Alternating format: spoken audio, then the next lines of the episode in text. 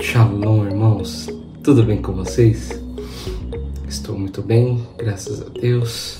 E hoje, meus irmãos, nós tivemos o prazer de conhecer as cataratas do Iguaçu.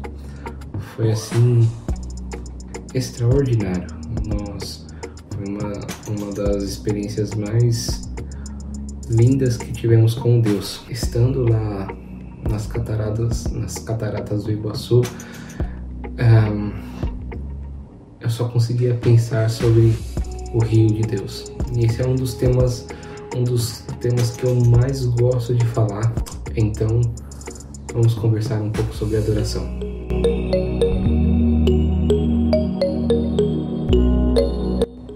Vamos falar um pouquinho sobre o rio de Deus. O que é o rio de Deus? Lá no Salmo 46, versículo 4, vai dizer o seguinte: Há um rio cujas correntes alegram a cidade de Deus, o santuário das moradas do Altíssimo. Provavelmente você conhece esse texto muito bem, mas eu queria fazer um paralelo desse texto com o texto de Apocalipse, capítulo 22, versículo 1, que diz o seguinte: E mostrou-me o rio puro da água da vida claro como cristal, que procedia do trono de Deus e do Cordeiro. Perceba aqui.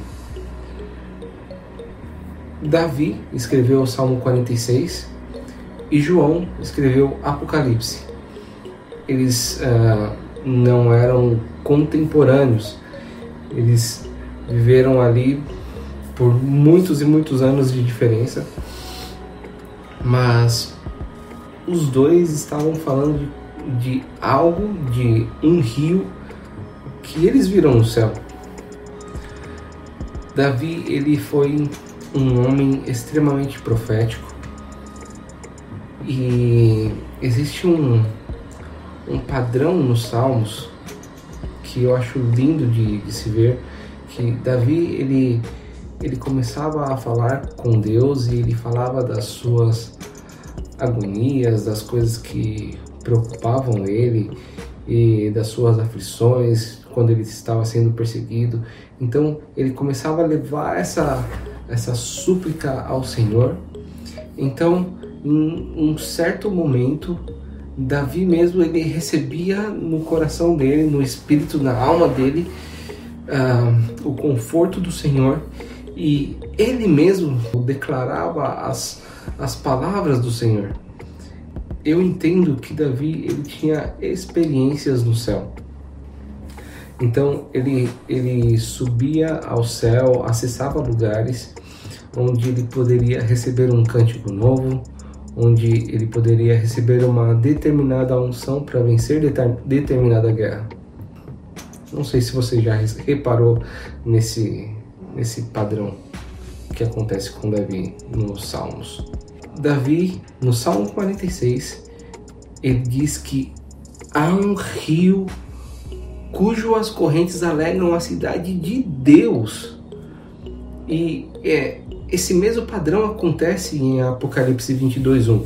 Então João estava aprisionado na ilha de Patmos quando ele começa a ter arrebatamentos onde ele vê coisas no céu.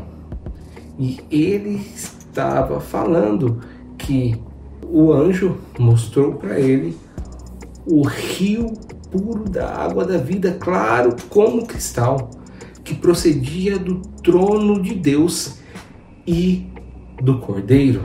Ambos estão falando de uma mesma coisa, que esse rio está no céu. Perceba uh, algo que João falou. João falou que esse rio ele procede, ou, ou seja, ele flui do trono de Deus e do Cordeiro.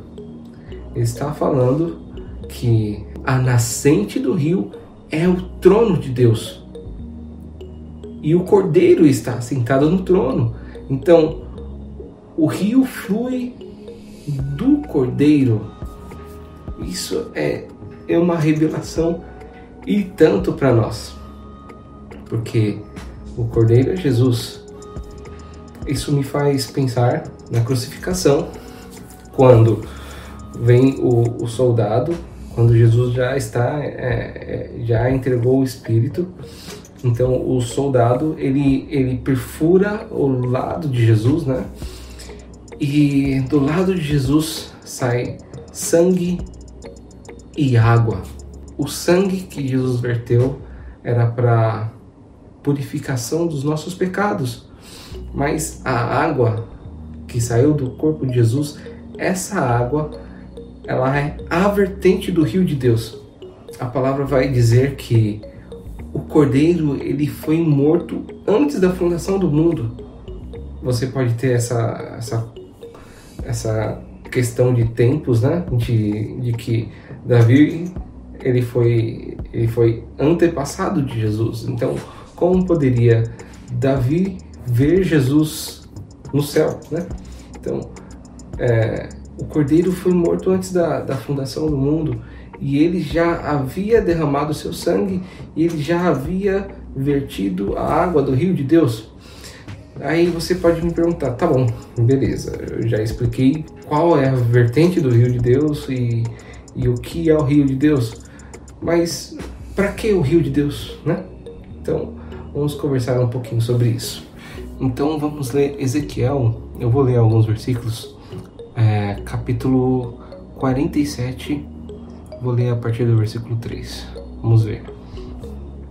O homem foi para o, o, homem foi para o lado leste com uma linha de medir na mão, e enquanto ia, mediu 500 metros e levou-me pela água que batia no tornozelo. Mediu mais 500, levou-me pela água que batia no joelho, mais 500, levou-me pela água que batia na cintura. Mediu mais 500, mas agora era um rio que eu não conseguia atravessar, porque a água havia aumentado e era tão profunda que só se podia atravessar a nado. Era um rio que não se podia atravessar andando. O que é o rio de Deus aqui? Ezequiel, assim como Davi, assim como João e tantas outras uh, pessoas ao decorrer da Bíblia tiveram uh, experiências com o rio de Deus. Então Ezequiel está vendo aqui que enquanto esse homem, esse anjo, ele é, media e, e, e, ele entrava para dentro do rio de Deus, uh, a cada 500 metros o rio ficava mais profundo. Esse homem, esse anjo, tinha uma linha de medir na mão e ele entrava para dentro do rio. Ezequiel era conduzido por esse homem, e à medida que eles caminhavam por 500 metros, uh, o rio se aprofundava e eram quatro níveis de profundidade que eles mediram a cada 500 metros. Então, água pelo tornozelo, água pelo joelho, água pela cintura e água que já não dava mais pé. De forma bem, bem resumida, aqui está falando sobre níveis de relacionamento, níveis de entrega ou níveis de experiência com Deus à medida que nós entramos para dentro do rio de Deus, nós nos aprofundamos em relacionamento.